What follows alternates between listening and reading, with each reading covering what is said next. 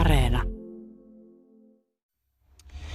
Viime päivät kansalaiset on katsonut hyviä laadukkaita urheiludokkareita. Ja yksi on sellainen on Netflixistä tuleva The Last Dance, joka kertoo Michael Jordanin hienoudesta. Ja sitten Yle Areenasta löytyy Diego Maradonasta kertova dokumentti. Mulla on tässä vieressä Emilio Urpalainen. Sulla on argentinalaisia sukujuuria vahvasti. Millaisia ajatuksia sussa herättää, kun lausutaan nimi Diego Armando Maradona?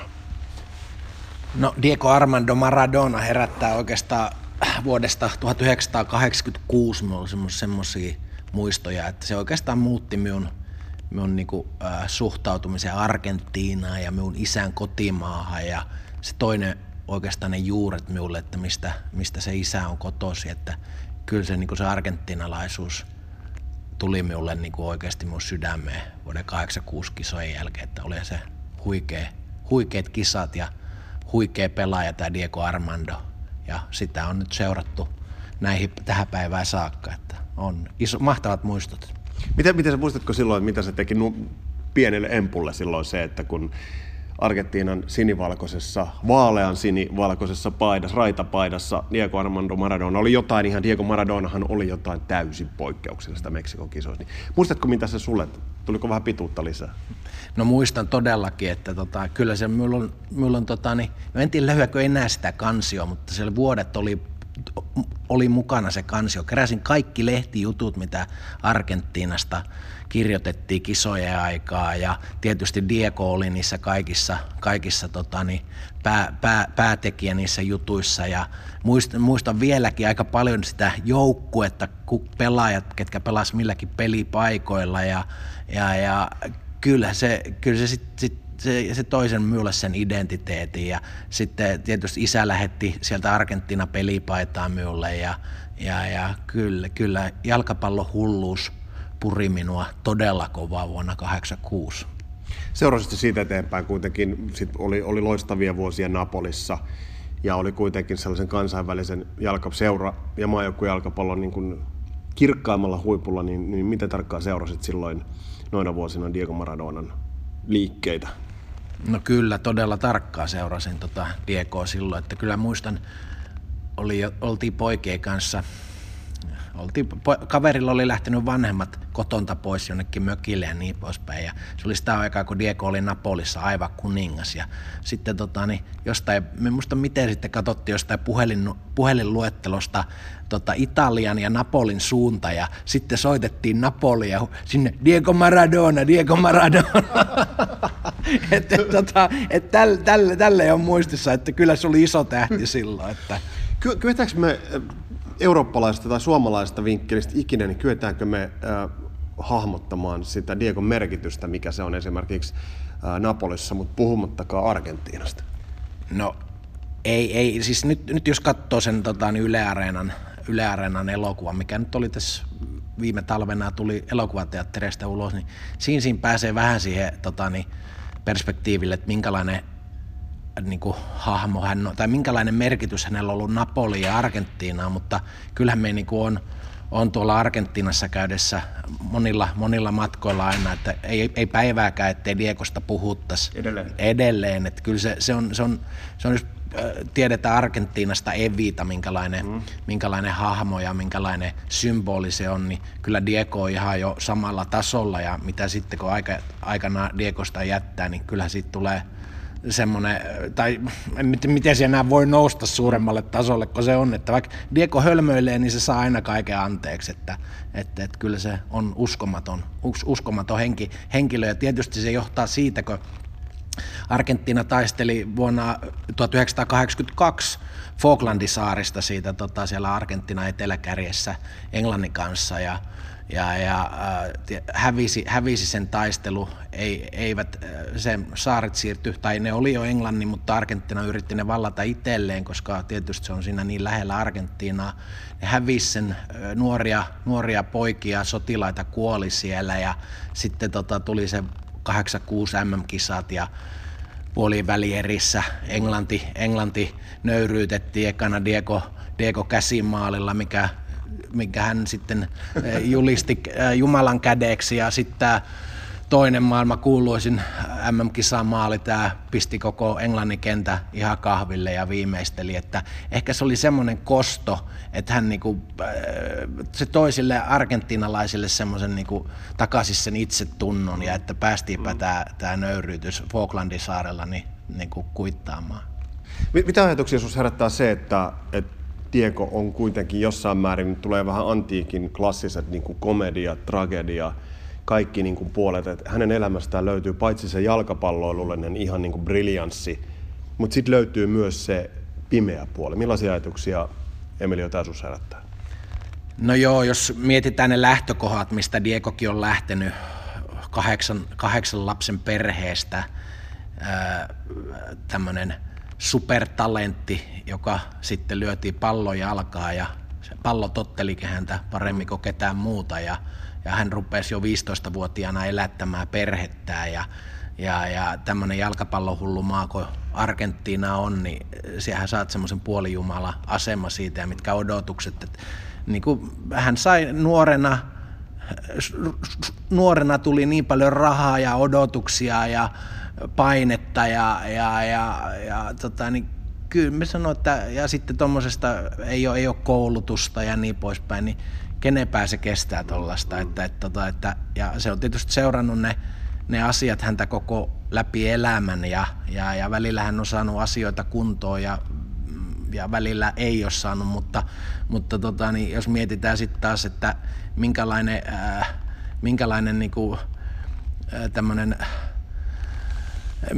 niin kuin, häntä seuraa sitten, että koko ajan mukana, niin kyllä se niin kuin, se on suuri ihminen tässä urheilussa ja kaikki maailman johtajat on häntä aina halunnut tavata ja että kyllähän on jotain suurempaa, täytyy sanoa, että. Tuossa dokumentissa oli yksi sellainen kohta, mikä pisti miettimään, kun hän siirtyi Barcelonasta Napoliin. Ja Barcelonassa Diegoa kritisoitiin ja silloin Diegolta kysyttiin, että miten sä vastaat kritiikkiin. Ja hänen kommentti oli, että pelkkä ylistys olisi elämälle vierasta. Onko tuossa vähän sitä Maradonan luonnetta tuossa lausahduksessa? No joo, itse asiassa tuota keskusteltiin jo aikaisemmin tästä hänen lausahduksesta, niin joo, siis se aika itse asiassa nyt minullekin se vasta niinku aukesi, että joo, näin se on, että et ei se elämä pelkkää ylistystä on myös hänenkään kohdalta ja tietysti hän tuli Barcelona, tänä päivänäkään Barcelona ei sovi kaikille huippupelaajille, ei edes Zlatanille ja monta muutakin siellä on käynyt, että se ei ole mikään kaikista helpoin joukkue. En meinaa pelillisesti ja kaiken muukin mielestä, mutta Maradonahan oli myös loukkaantuneena. Kaksi erittäin pahaa loukkaantumista ja katteli hänen statistiikkaa, niin kyllä se Barcelonaskin teki kuitenkin aika monta maalia niihin peleihin nähden. Mutta taas sitten hänet otettiin Napolissa, niin hänelle annettiin sitten enemmän vapauksia ja hän sai olla Diego, mutta hän sai olla myös Maradona. Eli hänessähän on se kaksi persoonaa, mitä hän sanoi. Diego oli se tavallinen, mutta taas se Maradona oli se piru sit siellä taustalla. Mutta taas se Napoli-aika, niin karmeeta. Ja varsinkin me on lukenut yhden toimittajan tekemän kirjan hänestä ja se kertoo Barcelonan ajoista. Jo silloin tuli kokaini kyllä kuvioihin ja sitten miten se jatkui siellä Napolissa, niin se oli niin suomeksi sanottuna oksettavaa luettavaa, että minun oli pakko jättää se kirja kesken, mutta tämä dokumentti, tämä ei ollut ehkä niin sydäntä raastavaa, tai olihan tämä, mutta se kokaini, se oli se kirja jotenkin vielä hirveämpi. Mutta oliko tässä semmoinen juttu, että jos Napolissa ei oltaisi annettu niitä vapauksia, niin sieltä ei olisi tullut sitä Diego Maradonaa, jona me hänet nyt tunnemme ja muistamme? No joo. Et siis täytyy olla, niin kuin antaa vähän löysää. Joo, siis niinhän se aina suurin, että taiteilijoiden pitää antaa inspiraation ja kukan kukkia vapaasti. Ja siis hänet tuotiin sinne voittamaan ja eihän se ensimmäisellä kaudella lähtenyt, mutta se sitten pikkuhiljaa alkoi niin kuin hitsaantumaan ja hän oli suuri kuningas, messias, Diego Armando Maradona ja Diego, niin kuin me äsken sanoin, kaksi samassa samassa lauseessa, samassa, siinä kummallakin nimellä on kaksi eri persoonaa ja todellakin niin kyllä niin Diego sai tehdä siellä mitä halusi. Ja hänhän halusi sitten sieltä myös pois, UEFA Cupin kun ne voitti, hän halusi pois sieltä, mutta ei ne päästänyt. Mutta vielä ne voitti yhden Italian liigan mestaruuden, että joo, siis kylmät väreet tulee, kun keskustellaan Diegosta, että kyllä tämä meikäläiselle on iso juttu. Millainen merkitys Diegolla on ollut argentinalaisille jalkapallon huipulle sen jälkeen? Että varmasti on ollut vahva perinne ja esikuva. Onko ollut jopa rasite tuleville argentinalaistähdille jalkapallossa? Koska kuitenkaan sitä kansainvälistä menestystä ei ole tullut sitten niin kuin Maradonan vuosien jälkeen. Aina verrataan Maradonaa ja aina sanotaan, että uusi Maradona on syntynyt. Että totta kai se on rasite ja vuodesta 1986 saakka on sitä maailmanmestaruutta odotettu ja nimenomaan tältä Lionel Leo Messiltä sitä on odotettu johtajana, että hän toisi ja se on Leollekin ihan hirveä rasite, että hän, siis tiedän jo omista sukulaisista siellä, että kun kysyy mitä ne Lionel Messistä ajattelee, niin en vitti tässä radiohaastattelussa sanoa, ei hirveän hyvää. Elikkä, onko näin? Kyllä. Hän ei luoteta. Se pelaa Barcelonalle, mutta sitten kun tulee maajoukkue, se ei pelaa tosissaan. Tällainen intohimoinen suhtautuminen on Lionel Messi Argentiinassa. Kyllä se on hirveä, se on ihan älyttömän kovat painethan silloin se tuo, että finaaliin pääsi Leo, mutta ei valitettavasti ja siitä mistä normaalisti tekisi maalin, niin olisi siinä ottelussa tehnyt, mutta ei tehnyt, että kyllä se on kova rasite ja mutta niin kyllähän Argentiina on, jalkapallossa ainoastaan arvostetaan maailmanmestaruutta ja meillä Euroopassa ehkä Euroopan mestaruutta myös, mutta on siellä Leo Messi tuonut olympiakultaa, Maradona toi vielä MM-hopeeta, Leo Messi oli MM-finaalissa, että kyllähän se on semmoinen kestomenestyjä on, mutta tietysti voittajat ainoastaan muistetaan, mutta Argentiina on äärettömän kovaa ja tämmöinen pelaaja niin kuin, siis sieltähän tulee liukuhihnalta tänne Eurooppaan huippuammattilaisiin, mutta jostain syystä niin niitä on vaikea saada tuolla joukkueena pelaamaan. Emilio Urpalainen, muistatko mitä ajattelit sillä hetkellä? Muistatko sen hetken 94 MM-kisat Jenkeissä, Argentiina-Kreikka, Diego palasi maajoukkueeseen, teki maalin, juoksee sen kulmalipulle tuulettamaan ja näyttää kameralla, niin mitä ajatuksia tulee mieleen siitä? Joo, muistan todella hyvin sen, siis sehän pureutui se hänen ilme, kun se tuuletti siihen, siihen kameraan ja siis sehän oli saanut itsensä aivan huikeeseen kuntoon ja kyllä niin kuin siinä odotettiin, että nimittäin nyt nimittäin alkaa taas tapahtua, että Diego on hinannut itsensä kuntoon ja olihan se kunnossa, oli, mutta tietysti sit se kokkelihan siellä taas oli taustalla, että oli se ihan karmeeta, mutta Diegolle on annettu sekin anteeksi. Mitä jos tänä päivänä, Emilio, tähän loppuun vielä pohdinta siitä, entä jos tänä päivänä, spekuloidaan sen verran, jos tänä päivänä tulisi ton pelaaja, joka on varustettu niillä taidoilla, sillä päällä, hyvässä kuin pahassakin, sillä koolla, tällainen pelaaja, vielä kun tollainen pelaaja tollasena sillä pelitavalla tai niillä taidoilla pärjäisi tämän hetken fudiksessa, vai onko fudis muuttunut? Tuleeko tollaisia vielä? No joo, täytyy sanoa, että fudishan siinä mielessä muuttunut, että Diego oli tämmöinen, hän oppi nämä taidot paljon siellä kaduilla ja pihapeleissä ja nykyäänhän on se, että meillä on tullut tuo mobiilit ja tällaiset mobiilipelit ja niin poispäin, että se vähemmän se pihapelaaminen on niinku, se on jo Argentiinassakin, siis kännykät on sielläkin niinku kilpailija tälle jalkapallolle. Eli mitä se ottaa pois sun mielestä se, että se pihapeli, kun Diego Maradonan pelaamisessahan oli vähän sitä, että hän juosi koko ajan jotain karkuun, koko ajan jotain viikatetta karkuun, selvis, puikkelehti. Onko se just nimenomaan se, mikä siellä pihapeleissä opitaan? No pihapeleissä opitaan luovuutta, eli siis siellä yksilöt oppii sitä yksilötaitoja ja tällaisia niissä pihapeleissä ja sitten tietysti se joukkue harjoittelee, se tietysti vie sitä luovuutta ja tulee sitä semmoista joukkueenmaista pelaamista, mutta tietysti nämä tämmöiset, aina on tämmöiset